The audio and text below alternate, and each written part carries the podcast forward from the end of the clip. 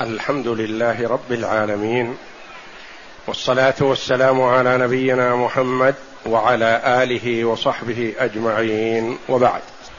الحديث السابع والستون بعد المئة عن أبي سعيد الخدري رضي الله عنه قال قال رسول الله صلى الله عليه وسلم ليس فيما دون خمس أواق صدقة.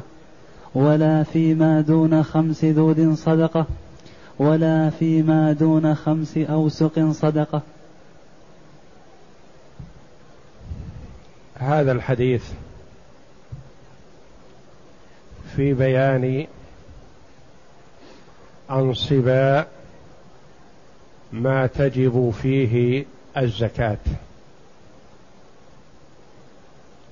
وهذا الحديث يظهر شيئا من محاسن الإسلام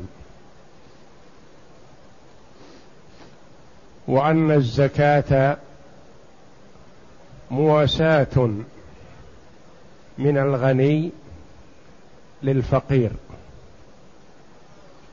وأن من كان إلى الفقير أقرب حتى وإن كان عنده مال فلا يلزم ولا يؤمر بإخراج شيء لأنه إلى ماله أحوج.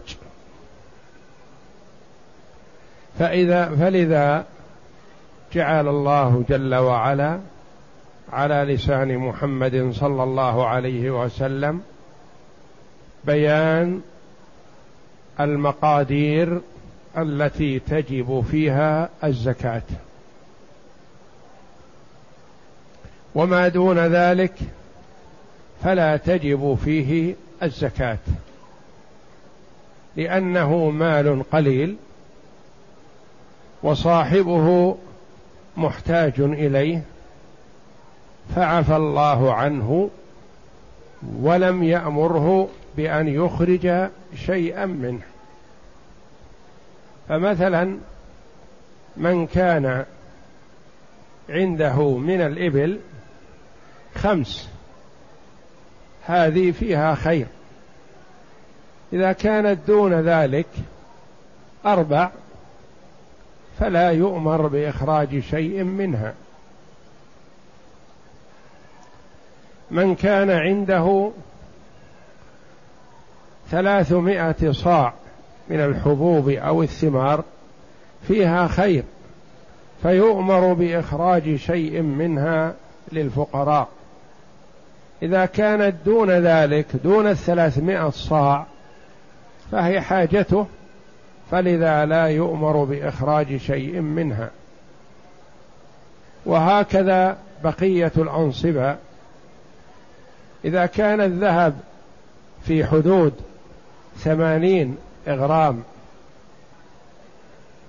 فيعتبر قليل فلا يجب إخراج شيء منه. فإن زاد فيواسي إخوانه مما أعطاه الله جل وعلا ليبارك الله جل وعلا فيما أعطاه وينقيه ويطهر قلبه من صفة البخل والشح. فالأنصبة حدود. للمقادير التي تجب فيها الزكاة. وما دون ذلك فلا تجب فيه الزكاة. ويأتي بيان المقادير بالتفصيل. اقرأ. الغريب أواق مفردها أوقية. والأوقية ليس فيما دون خمس أواق صدقة. ما هي كلمة أواق؟ قال مفردها واحدها أوقية. وهي تعادل الأوقية أربعين درهما. فخمس أواق في أربعين مئة درهم فيها الزكاة.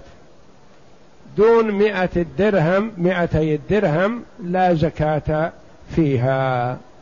نعم. والأوقية تعادل أربعين درهما ويأتي ضبط النصاب بالعملة الحاضرة إن شاء الله. ذود. ذود. خمس ذود ولا فيما دون خمس ذود صدقة. نعم. ذود. الذود ليس له مفرد من لفظه. الذود كلمة جمع لكن لا مفرد لها من لفظها.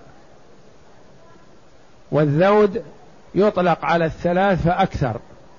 يقال هذه ذود من الإبل ثلاث أو أكثر من ذلك. واحدة لا يقال لها ذود. نعم. ويطلق على الثلاث من الإبل إلى العشر. أو سق الوسق بفتح الواو على المشهور وسق بفتح الواو. نعم. وأصله في اللغة الحمل. الحمل. حمل. نعم. والمراد به هنا ستون صاعا بالصاع النبوي. ستون صاع. الوسق ستون صاع. وليس فيما دون خمسة أوسق زكاة ولا صدقة إذا خمسة في ستين بثلاثمائة النصاب ثلاثمائة صاع. ما دون ثلاثمائة صاع من الحبوب أو التمور فليس فيه زكاة.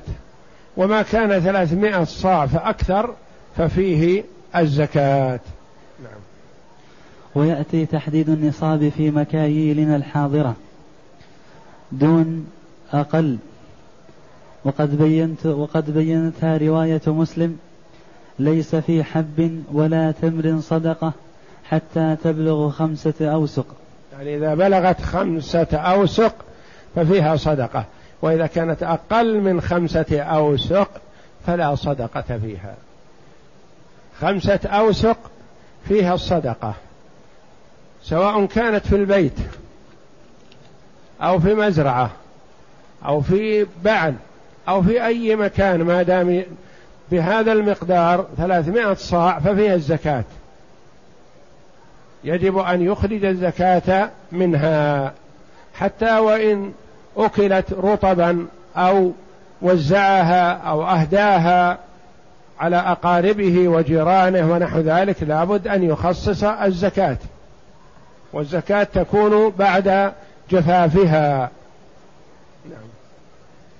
المعنى الإجمالي الزكاة مواساة بين الأغنياء والفقراء ولهذا فإنها لا تؤخذ ممن ماله قليل. الفقير ما عنده شيء والغني عنده خير. من كان بينهما ليس فقيرا عنده وليس غنيا هذا ماله يسادي نفسه. لا يؤمر بأن يخرج منه شيء. فالله جل وعلا لطيف بعباده. نعم. لا يعد به غنيا فالشارع بين أدنى حد لمن تجب عليه وأما من يملك دون الحد الأدنى فإنه فقير لا يؤخذ منه شيء. فصاحب الفضة لا تجب عليه حتى يكون وتقدم لنا أن المرأة قد يؤدي زكاة ماله ويأخذ الزكاة من غيره. لأن الزكاة كفاية سنة. للمرء أن يأخذ إذا كان ليس له داخل كفاية سنة. فقد يكون عنده شيء حال عليه الحول أو نتاج مثلا ثمرة في بستانه أو مزرعته مثلا تزيد عن النصاب فيخرج زكاتها. وقد يكون النتاج هذا لا يكفيه لمدة سنة وهو في حاجة فيعطى من زكاة غيره. كذلك صدقة الفطر. يجوز أن يعطي هو صدقة الفطر لجاره مثلا لأنه فقير. جاره يعرف حاله بأنه فقير كذلك فيعطيه زكاة فطره وهكذا ما لم تكن مواطعة يعني اتفاق. أعطني وأعطي وأعطيك هذا لا يجوز. لكن أنت مثلا أعطيت جارك صدقة فطرك وفطر أولادك مثلا جارك يعرف حالك أنك في حاجة فرد عليك صدقة الفطر الذي أعطيته صدقة فطر عنه وعن أولاده صح والحمد لله. فصاحب الفضة لا تجب عليه حتى يكون عنده خمس أواق وكل أوقية أربعون درهما. فيكون نصابه منها مئتي درهم. نصابه مئتي نصاب الذهب الفضة مئتا درهم بالدرهم الإسلامي. الدرهم الإسلامي وزنه اثنان إجرام جرامين وسبع وتسعين في المئة من الجرام. يعني في حدود قريب من ثلاثة أجرام الدرهم. فوزنه النصاب مجموعه خمسمائة وأربعة وتسعون إجرام. إذا كان عنده من الفضة بهذا القدر أو ما قيمته كذلك مثلا بالدراهم بالورق. الورق لا نقول مئة ريال ولا نقول ستة وخمسون ريالا كما هو معروف بالريال السعودي الفضة. نصابه ستة وخمسون ريال. وبالريال الفرنسي الذي كان يتعامل به سابقا اثنان وعشرون. بالريال السعودي الورق مثلا بقدر ما هو بهذه القيمة. لأن الريال الورق قيمة ريال. لكن إذا بيع واشتري بالفضة كم يعادل؟ يقل يزيد وينقص بحسب سعر الفضة مثلا. فإذا كان عنده من الدراهم من الورق مثلا ما يساوي أن يشترى به خمسمائة وأربعة وتسعون جرام من الفضة ففيها الزكاة. نعم. وصاحب الإبل لا تجب عليه الزكاة. حتى يكون عنده خمس فصاعدا خمس ذود يعني خمس من الإبل فيها شاة كما سيأتينا. فإذا كانت عشر فيها شاتان. وإذا كانت خمسة عشر ففيها خمس شياه ثلاث شياه. وإذا كانت عشرون ففيها أربع شياه. وفي خمس وعشرين بنت مخاض كما سيأتينا إن شاء الله تفصيل ذلك. بنت مخاض هي التي تم لها سنة يعني تكون أمها ماخض بمعنى حامل. نعم. وما دون ذلك ليس فيها زكاة. وصاحب الحبوب والثمار يعني ما دون ذلك إذا كان عنده أربع مثلا عنده أربع من الإبل وعنده ثلاثون من الغنم وعنده عشر من البقر هذه كلها لا زكاة فيها لأن كل واحد منها دون النصاب ولا تجمع الإبل مع البقر مع الغنم لتكون نصابا واحدا لا. ما دام عنده أربعة من الإبل وخمس وثلاثون مثلا من الغنم وخمس وعشرون من البقر هذه كل واحدة منها دون النصاب فلا زكاة فيها إلا تطوع منه. نعم.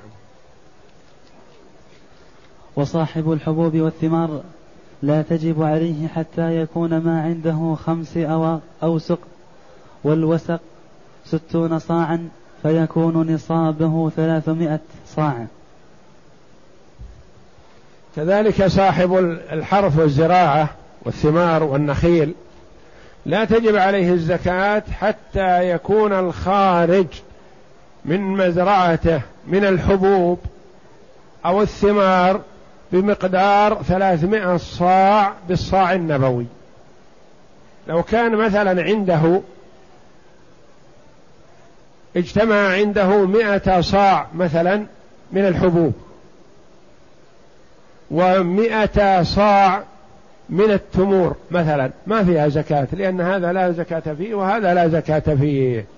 حتى يجتمع من النوع الواحد ثلاثمائة صاع.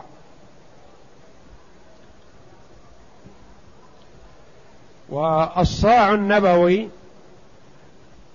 اثنان كيلو وستة وثلاثون جرام ستة وثلاثون من المئة. يعني اثنين وثلث وزيادة شوي.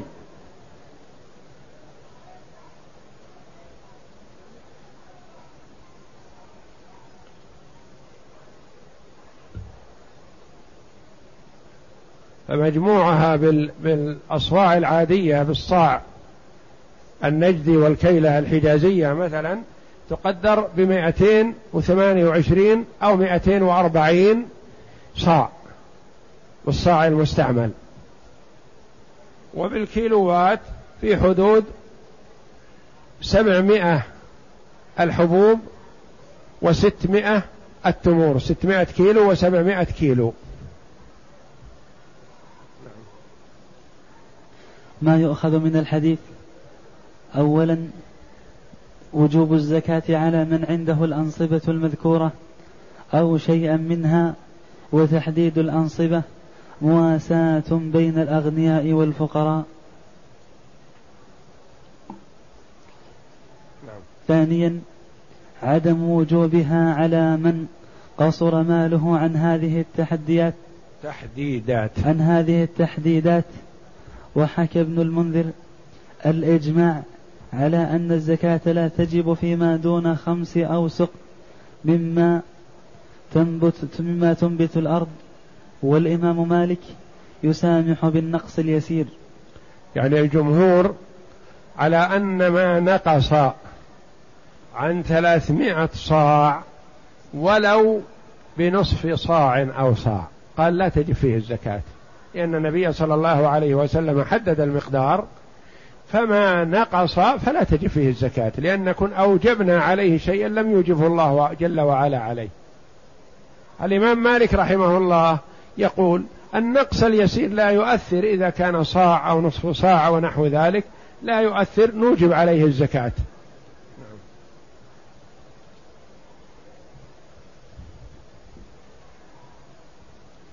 نعم ثالثا إذا بلغت الفضة مئتي درهم ففيها ربع عشرها وإذا بلغت الإبل خمسا ففيها شاة والعشر شاتان والخمسة عشر ثلاث شياه والعشرون أربع شياه فإذا بلغت خمسا وعشرين ففيها بنت مخاض من الإبل.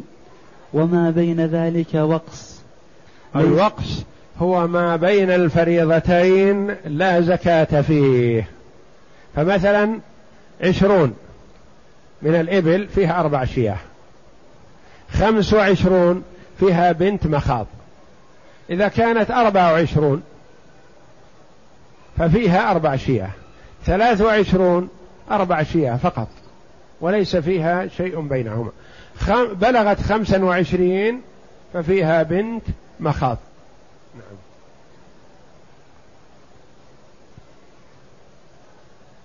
ليس فيه زكاة ثم تؤخذ في أسنان الإبل كما فصل, كما فصل في حديث أنس. فصل في حديث أنس الذي كتبه إليه أبو بكر الصديق رضي الله عنه وسيأتينا إن شاء الله. وإذا بلغت الحبوب أو الثمار خمسة أوسق وهو ثلاثمائة صاع بالصاع النبوي فإن كانت تسقى بكلفة كالسواني والمكائن ففيها ففيه ففيها نصف العشر. وإن كانت تسقى بلا كلفة كالأنهار والعيون الجارية على وجه الأرض ومثله الارتوازي الذي يفيض الذي يفيض ماؤه على وجه الأرض ففيها العشر لقوله صلى الله عليه وسلم فيما سقت السماء العشر وفيما سقى سقي بالثانية نصف العشر أخرجه مسلم من حديث جابر.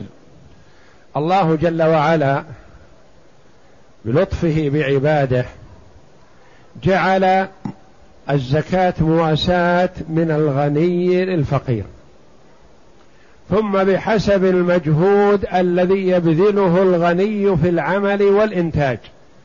كلما خف الجهد والتعب زادت الزكاة. وكلما كثر التعب والجهد والمشقة والعمل والتحريك خفت الزكاة شيئا فشيئا. فتبدأ الزكاة من الخمس. ثم العشر. ثم نصف العشر. ثم ربع العشر.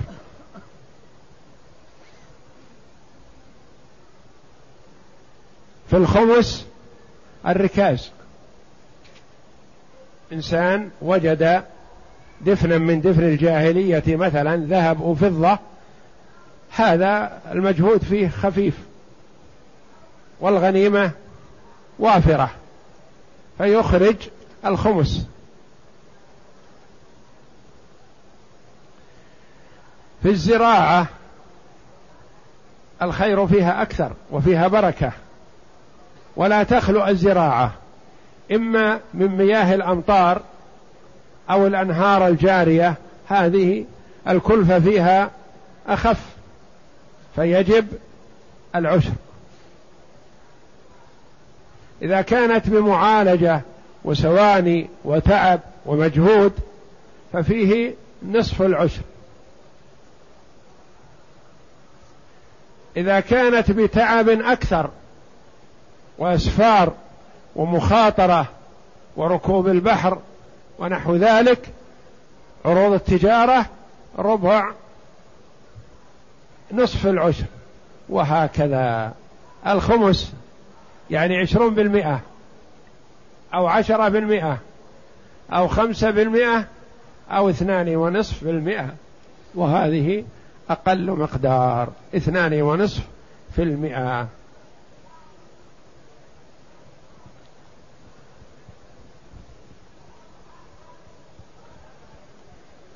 وأحيانا تكون أقل من هذا إذا كانت مثلا في الماشية والماشية كثيرة ففيها ففي كل مائة شاة. يعني واحد بالمئة عبارة. نعم. رابعا لم يذكر لم يذكر في الحديث الذهب لأن غالب عملتهم الفضة. يعني ما ورد في هذا الحديث ذكر نصاب الذهب وإنما ورد في أحاديث أخر. غيرها لأن غالب معاملة الناس في ذلك الوقت في الفضة. وأخرج أبو داود عن علي مرفوعا ليس عليك شيء حتى يكون لك عشرون دينارا. عشرون دينارا. يأتي أحيانا عشرون دينار وأحيانا عشرون مثقال والمثقال والدينار شيء واحد. و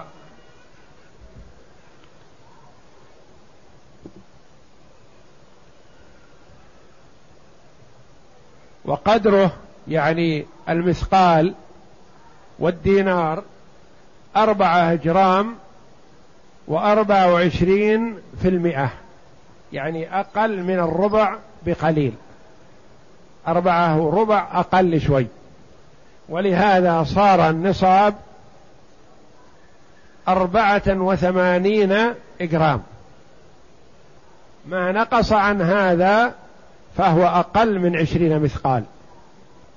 لأن عشرين مثقال أو عشرين دينار إذا قلنا إن الدينار أربعة جرام وخم وأربعة وعشرين في المئة.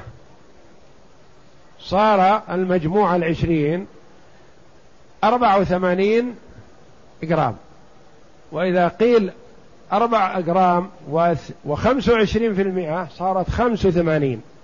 فالنصاب أقل من الخمس والثمانين وهو مقداره أربعة وثمانين جرام. مقدار نصاب الذهب.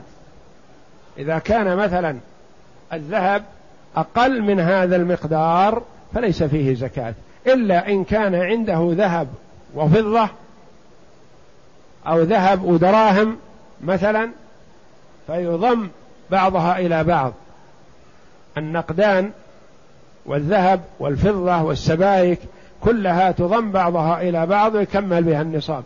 بخلاف الأشياء الأخرى فإذا كان عنده مقدار مثلا ما يبلغ نصاب من الحبوب وعنده ماشية ما تبلغ نصاب ما يضم بعضها إلى بعض.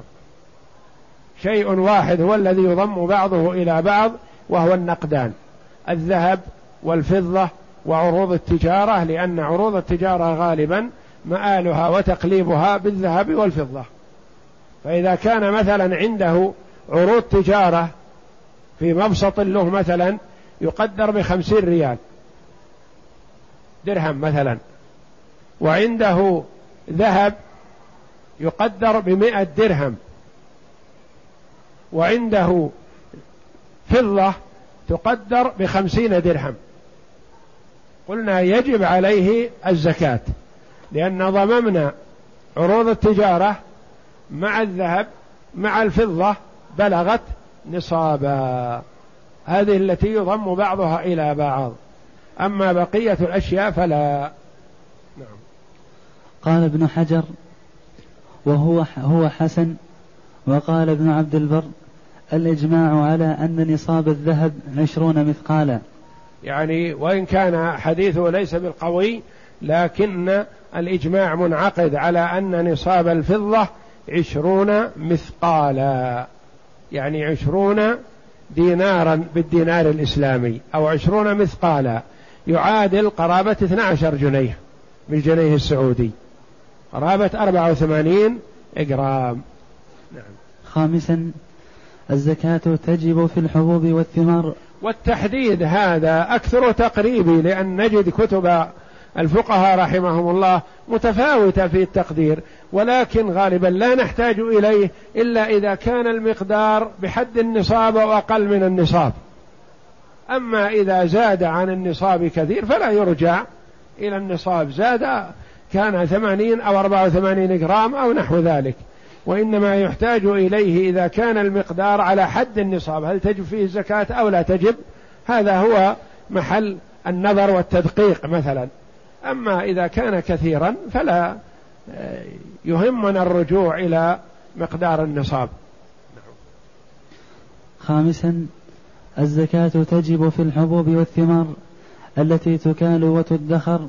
ما هي الحبوب والثمار والناتج من الأرض مثلا التي تجب فيها الزكاة. لأن الله جل وعلا يخرج لنا من الأرض خيرات كثيرة.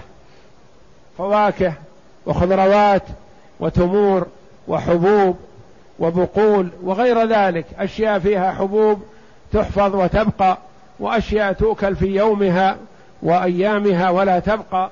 الله جل وعلا لم يجعل الزكاة إلا فيما يحفظ ويبقى ويستفاد منه. لأن الغالب فيما لا يحفظ مثلا ولا يبقى أنه يؤكل في وقته ويتصدق منه ويهدى منه ونحو ذلك فلم يجعل الله فيه زكاة واجبة وإنما الزكاة فيما يبقى من الحبوب وتدخر. نعم. عن الأئمة مالك والشافعي وأحمد الزكاة خمسة. الزكاة تجب في الحبوب والثمار التي تكال وتدخر عن الأئمة مالك والشافعي وأحمد أما أبو الثلاثة يقولون لا تجب الزكاة إلا فيما يكال ويدخر. الفواكه مثلا البرتقال والتفاح وسائر الفواكه مثلا لا ليس فيها زكاة عند الأئمة الثلاثة. مثلا البقول مثلا الأوراق مثلا ما فيها زكاة. الأشياء التي تكال وتدخر مثل اللوبة مثلا والفاصوليا هذه تحفظ وتكال وتدخر حبوبها فيها الزكاة. وهكذا. نعم. أما أبو حنيفة فأوجبها حتى في الخضروات. أبو حنيفة رحمه الله أوجبها حتى في الخضروات. قال كل ما ينتج من الأرض فيه زكاة. حتى البقدونس والجرجير ونحوه مثلا من البقول كل ما خرج من الأرض فتجب فيه الزكاة. نعم. والقول الأول, والقول الأول أرجح لأن ما يكال ويدخر هو الذي كملت فيه النعمة. كملت فيه النعمة في أنه يحفظ. يحفظه المرء ويستفيد منه طول السنة. ولا يفسد عليه. بخلاف الأشياء الخضروات والفواكه فهذه في أيامها فقط وإلا تفسد عليه. فلم يوجب الله جل وعلا عليه فيها الزكاة. نعم. ولما روى الدار قطني مرفوعا لا زكاة في الخضروات وهو حديث ضعيف إلا أن له ما يعظ ما يعظ الحديث هذا ضعيف لا يؤخذ به وحده لكن فيه أحاديث أخرى تعضده. الأحاديث إذا كثرت يقوي بعضها بعضا. نعم. بيان مقدار. بيان مقدار زكاة النقدين في عملتنا الحاضرة. نعم.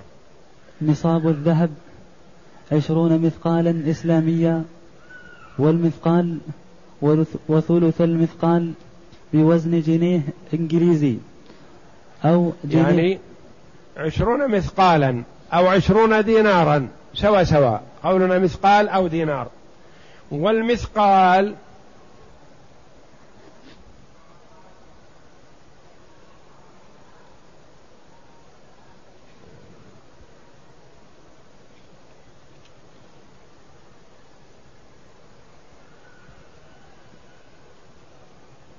والمثقال وثلث المثقال يعني مثقال وثلث مثقال يعادل جنيه سعودي أو غيره لأن الجنيهات كلها وزنها واحد الجنيه السعودي والجنيه الإنجليزي. فيكون نصاب الذهب فيهما اثني عشر جنيه أربعة وثمانين جرام. نعم. فيكون نصاب الذهب فيهما اثني عشر جنيها سعوديا أو إنجليزيا لأن وزنها واحد. ونصاب الفضة مئتا درهم وبالريال الفرنسي اثنا وعشرون ريالا وبالريال العربي السعودي خمسة وخمسون ريالا. وعرفنا مقداره بالجرام في أنه خمسمائة وأربع وتسعون جرام فضة. هذا نصاب. فإذا كانت الدراهم عند المرء مثلا قد يكون عند المرء مثلا ستون ريال ورق. حال عليها الحول. نقول هذه لا تجب فيها الزكاة. وإن كانت تعادل ستين ريال مثلا. لكن إذا رجعناها للفضة ما تجيب هذا الوزن. خمسمائة وأربعة وتسعون جرام ما ساوى هذا المبلغ من الفضة ففيه الزكاة. وما كان أقل من ذلك فلا زكاة فيه. نعم. بيان مقدار زكاة الحبوب والثمار في مكيالنا الحاضر. نصاب الحبوب والثمار خمسة أوسق. هذا لا إشكال فيه. ما ورد في الحديث خمسة أوسق والوسق ستون صاعا هذا بالصاع النبوي. ثلاثمائة صاع بالصاع النبوي لا إشكال فيها. ثم بعد ذلك تحويلها إلى الصاع النجدي أو الكيلة الحجازية اللي كانت مستعملة قبل فترة مثلا. هذا هو محل الخلاف. بعضهم أوصلها إلى 240 وبعضهم قال 228 كيلة أو صاع لأن مقدارهما واحد. نعم. والوسق ستون صاعا نبوية فيكون النصاب بالصاع النبوي ثلاثمائة صاع. والصاع النبوي أقل من الكيلة الحجازية والصاع النجدي بالخمس. بالخمس وخمس الخمس. الصاع النبوي أقل من الصاع المعروف في نجد والكيلة المعروفة في الحجاز بالخمس وخمس الخمس. ينقص. ولهذا مثلا الصاع سابقا معروف أنه ثلاثة كيلو. لكن الصاع النبوي قدره اثنين كيلو وست وثلاثين جرام. وإذا احتاط المرء مثلا في صدقة الفطر وأخرج زكاة الفطر مثلا ثلاثة كيلو عن النفر الواحد فهذا أفضل. أو زاد عن ذلك فهذا أفضل. أو أخرج عن نفسه مثلا كيس رز مثلا صدقة فطر هذا أفضل.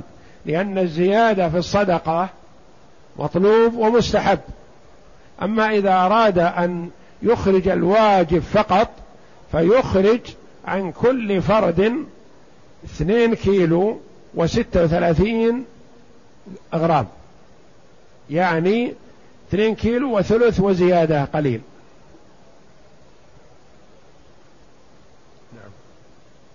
والصاع النجدي بالخمس وخمس الخمس. فيكون مقدار نصاب زكاة الحبوب والثمار بالصاع النجدي والكيل الحجازي مئتي صاع وثمانية وعشرين صاعا ومثله الكيلة. والله يعني أعلم. يعني 228 ذكرها. في بعض كتب الفقه قال 240 صاعا. وتقدر بالحبوب بسبعمائة كيلو وبالتمور ستمائة كيلو.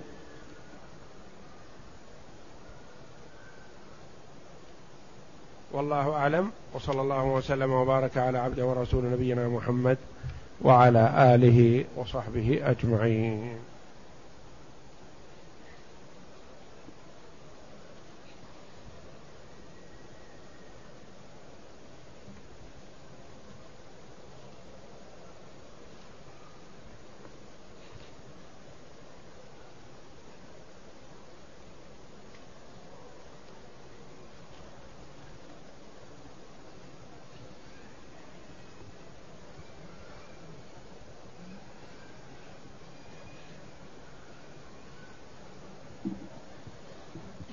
يقول السائل من كان عنده خمسمائة ريال سعودي ورقية وحال عليها الحول هل عليه زكاة أم أنها دون النصاب؟ هذه حسب سعر الفضة لأن الزكاة مقدرة على الذهب والفضة كما سمعنا. فينظر إلى سعر الجرام مثلا بالسوق. كم؟ إذا كانت المئة خمسمائة ريال ورق مثلا ممكن أن يشترى بها خمسمائة وأربعة وتسعين جرام من الفضة ففيها الزكاة. وإذا كانت لا تساوي هذا المبلغ من الفضة فليس فيها زكاة. لأن الزكاة ليست على حسب العملة وإنما هي على حسب القيمة من الذهب أو الفضة.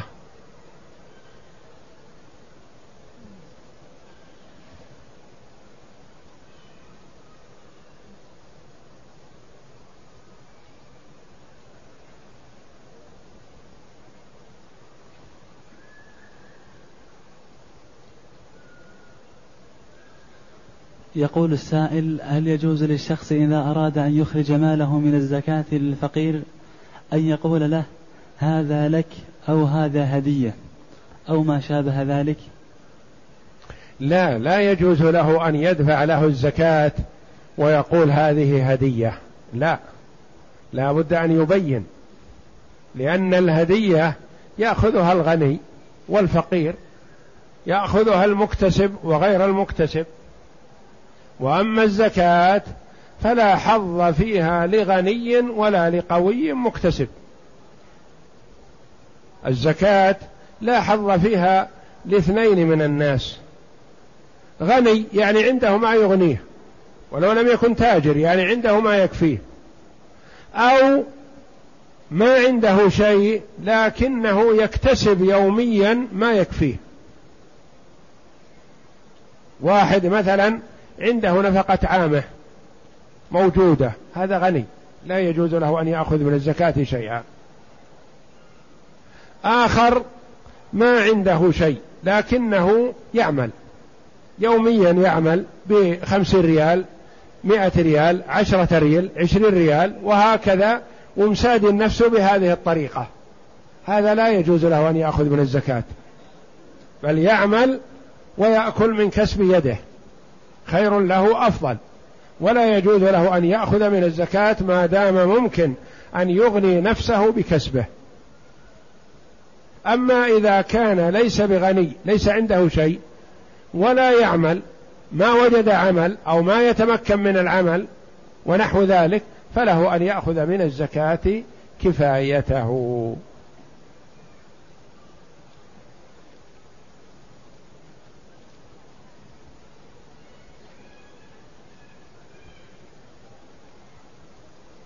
يقول السائل هل في الخضار والفواكه زكاة؟ وما مقدارها؟ هذا تقدم الكلام عليه قبل قليل بأنه على رأي الجمهور ليس فيه زكاة وإنما فيه صدقة التطوع. كثير من الأشياء يستحب فيها صدقة التطوع ولا يجب فيها الزكاة مثلا. صدقة التطوع مستحبة إنسان عنده مثلا بقول عنده فواكه عنده كذا يتصدق منها صدقة تطوع ولا يجعلها مثلا كلها له أو يهدي منها للأغنياء والأقارب ويحرم الفقراء هو لا يجب عليه شيء لكن يستحب في حقه.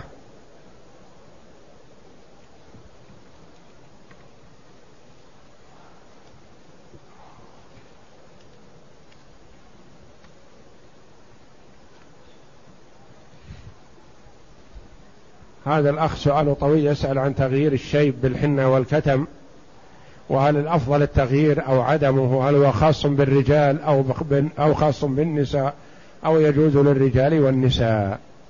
النبي صلى الله عليه وسلم جيء له بأبي قحافة والد أبي بكر يوم فتح مكة. ورأسه ولحيته كالثغامة بياضا. فقال عليه الصلاة والسلام غيروا هذا وجنبوه السواد. يغير الشيب ويجنب السواد.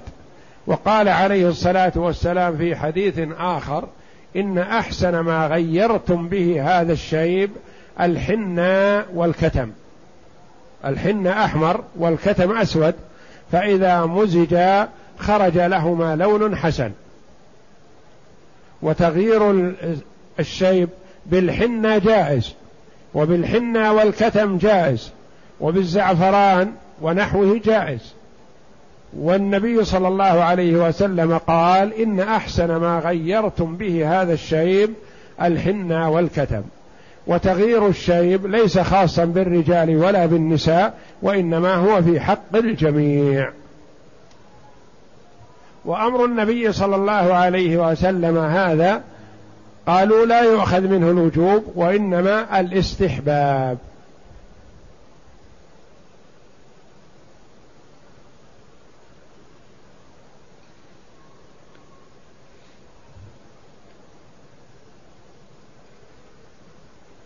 يقول السائل رجل عليه دين ولم يطالبه الدائن بالسداد حاليا فهل له الأخذ من الزكاة؟ ما دام مدين حتى لو لم يطالبه الدائن فله أن يأخذ من الزكاة إذا لم يكن له كسب ليسدد دينه. يعني يستحب للمسلم أن يبادر ويحرص على سداد الدين ولا يتساهل في الدين بل يبادر بسداده حتى لو لم يطالبه الدائن صاحب الحق. فهذا الذي ليس عنده مال وعليه دين وإن لم يطالبه الدائن فيأخذ من الزكاة ويسدد ما عليه براءة لذمته.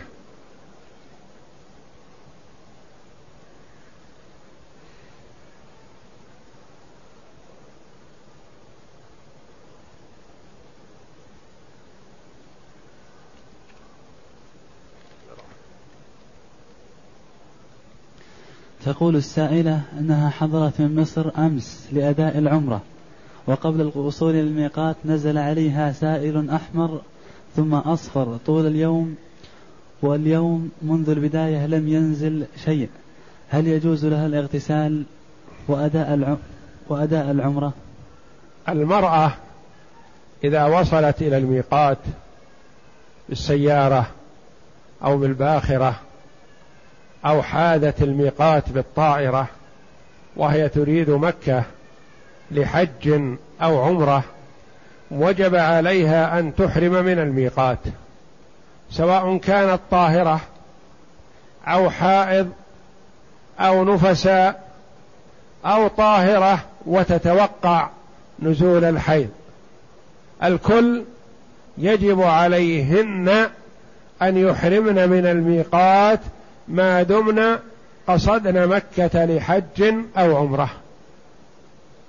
ولا يجوز لها أن تؤخر الإحرام وتقول أحرم إذا وصلت إلى مكة أخرج إلى التنعيم أو غيره. لا هذا لا يجوز لها. فإذا فعلت ذلك وجب عليها أن تعود إلى الميقات الذي مرت به. فإن لم تعد أحرمت من الحل وعليها هدي. وتكون مخطئة في هذا والهدي هدي جبران. وينبغي للحاج والمعتمر أن يتحاشى أن يكون عليه هدي جبران. فرق بين هدي الجبران وهدي التمتع وهدي القران. هدي التمتع والقران احرص عليه لأنه هدي شكر لله جل وعلا وتقرب إلى الله جل وعلا. النبي صلى الله عليه وسلم أهدى مائه بدنة والواجب عليه شاة فقط وأهدى مائة بدنة عليه الصلاة والسلام. فهدي التمتع والقران يحرص عليه المسلم. أما هدي الجبران فحاول أخي التخلص منه ما استطعت لأن هدي الجبران على اسمه يجبر نقصا وقعت فيه خطأ. احذر الخطأ من أجل أن لا يكون عليك هدي جبران. فالواجب على من حاذ الميقات وهو يريد مكة لحج أو عمرة أن يحرم منه. رجلا كان أو امرأة أو كانت المرأة حائض أو نفساء أو مستحاضة أو طاهرة أيا كانت. وسواء كان المرء على طهارة أو على حدث. إذا لم يتيسر له الوضوء والاغتسال. الاغتسال سنة وكذلك الوضوء ولا يجبان. لو أحرم وهو محدث كأن يكون في الطائرة وما تيسر له أن يتوضأ مثلا ولا يغتسل فيحرم على حسب حاله فإذا نزل توضأ أو اغتسل استحبابا. ثم إن هذه السائلة المرأة التي ينزل منها سائل أبيض أو أحمر أو نحو ذلك مثلا هذا كله لا يمنع من الصلاة ما لم يكن حيضا أو نفاسا. المرأة ينزل عليها أنواع من الدماء. لا تمتنع من الصلاة والصيام إلا في حالتين اثنتين فقط. كان يكون حالة حيض أو حالة نفاس فقط. وأما ما عداهما فلا. فهذه المرأة إن كانت أحرمت من الميقات ورأت هذا الشيء الأبيض أو الأحمر ولم يكن في وقت الحيض ولم يكن قرب الولادة قبل الولادة بيوم ونحوه مثلا لأن الدم قبل الولادة بيوم ونحوه يعتبر دم نفاس. وإذا كان قبل هذا بزمن فلا يعتبر نفاس. فهذه إن كانت أحرمت من الميقات فتتخذ وقاية تمنع هذا النازل وتقضي عمرتها. الطواف والسعي بعد الوضوء والطهارة. تطوف وتسعى وتقصر من عمر من شعرها. وإن كانت لم تحرم من الميقات لأجل هذا الذي رأته فيجب عليها العودة إلى الميقات والإحرام منه وليس عليها شيء إذا عادت. وإن تعذرت عليها العودة فتحرم من الحل من خارج مكة من أي مكان من جهة الحل. ويكون عليها في هذه الحال هدي لأنها تجاوزت الميقات بدون إحرام. وأي سائل يخرج من المرأة ما لم يكن دم حيض ولا دم نفاس فإنه لا يمنع الصلاة ولا يمنع من الطواف وإنما هو يعتبر ناقض للوضوء. يعني إذا خرج منها شيء من هذا انتقض وضوءها. فإذا كان هذا الشيء باستمرار فتستنجي وتتخذ وقاية تمنع هذا النازل ثم تتوضأ وتطوف وتسعى.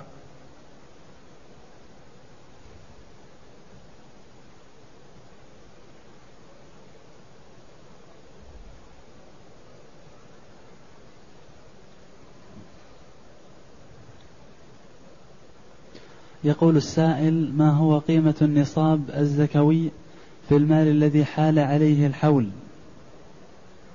هذه الأشياء التي أخذناها هذا النصاب. النصاب إذا كان نصابا أو أكثر من النصاب وحال عليه الحول ففيه الزكاة.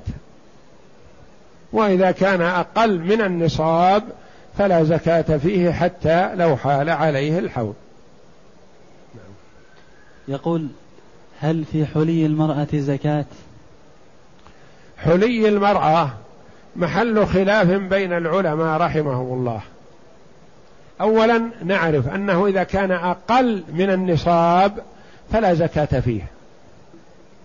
إذا كان أقل يعني ثمانين كيلو ثمانين غرام فأقل فلا زكاة فيه. وإذا كان نصابا فاختلف العلماء رحمهم الله. بعض العلماء قال تجب فيه الزكاة. حتى وإن كان للاستعمال والزينة. وبعضهم قال لا تجب الزكاة في الحلي الذي تستعمله المرأة لزينتها. فالمسألة فيها خلاف وإخراج الزكاة أبرأ للذمة وأسلم. إذا والزكاة كما قال عليه الصلاة والسلام ما نقص مال من صدقة بل تزده بل تزده. يبارك الله في هذا المال ويحفظه وينميه ويزكو قلب صاحبه وهكذا.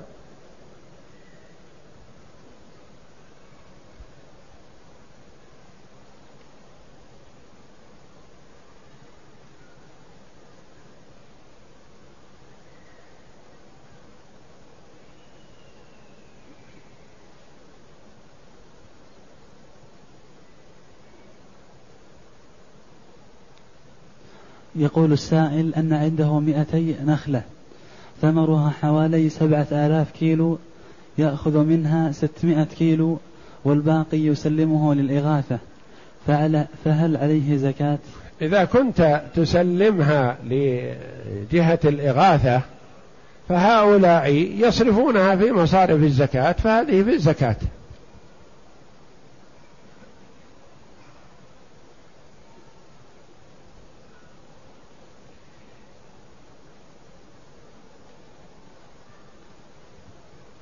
يقول السائل إذا كان لدى زوجتي ذهب يقل عن النصاب ولدي نقود تزيد عن النصاب فهل إذا أردت أن أزكي نقودي يجب أن أضم إليها قيمة ذهب زوجتي؟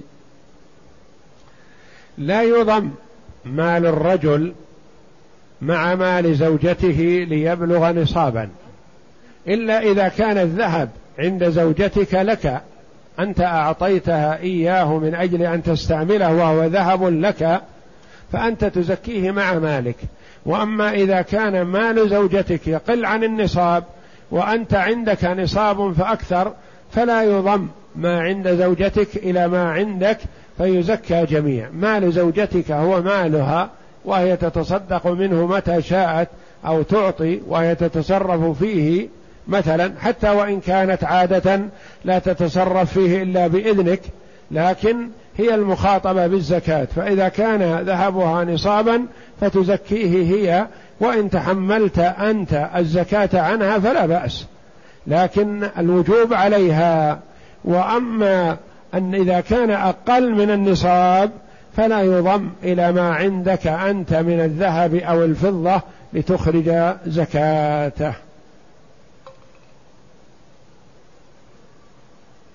يقول السائل توفيت والدتي وأريد أن أبني لها مسجد فهل يصل فهل يصل الثواب لها؟ نعم هذا مما يصل إن شاء الله لأن الصدقة تصل لأن النبي صلى الله عليه وسلم لما سأله سعد رضي الله عنه قال يا رسول الله إن أمي افتلتت نفسها وأظنها لو تكلمت تصدقت فهل ينفعها إن تصدقت عنها فقال النبي صلى الله عليه وسلم نعم.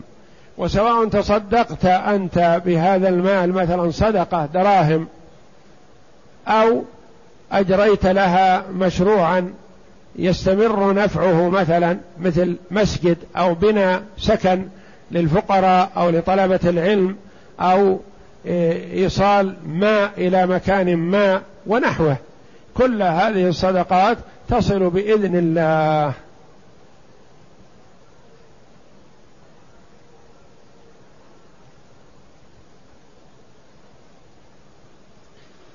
يقول السائل هل السنة التصدق بوزن شعر المولود ذهبا أم فضة؟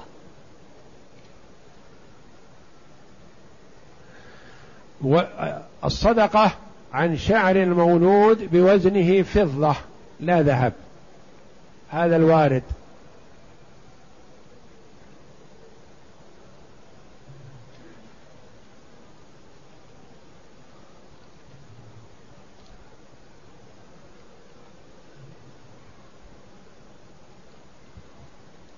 يقول إنه ينزل منه مني بعد البول قطرات بدون شهوة. هذا لا يسمى مني لأن المني هو الدفق بلذة. وأما هذا فهو ماء أبيض لا يعتبر مني ولا يوجب غسل. وإنما هذا إذا نزل وحده فهو ناقض للوضوء لأن أي شيء يخرج من السبيلين يعتبر ناقض للوضوء لكنه غير موجب للغسل.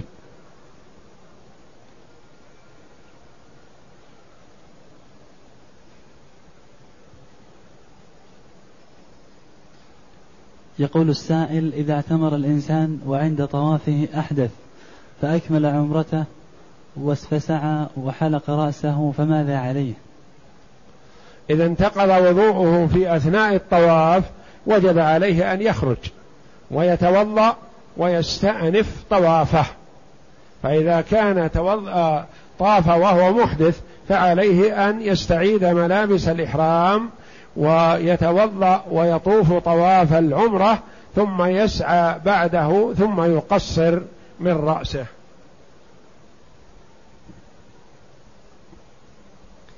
يقول السائل أنه وكيل على مال أيتام وكل وكل سنة يخرج زكاة هذا المال ولهؤلاء الأيتام أخ متزوج وله كسب ميسور لا يكفي حاجته فهل يجوز أن يعطيه زكاة إخوته؟ إذا كان هؤلاء الأيتام لا يرثون أخاهم مثلا لكون هذا الأخ له أولاد يحجبونهم من الميراث فيجوز أن تصرف زكاة الأيتام لأخيهم صاحب الأولاد ما دام فقير.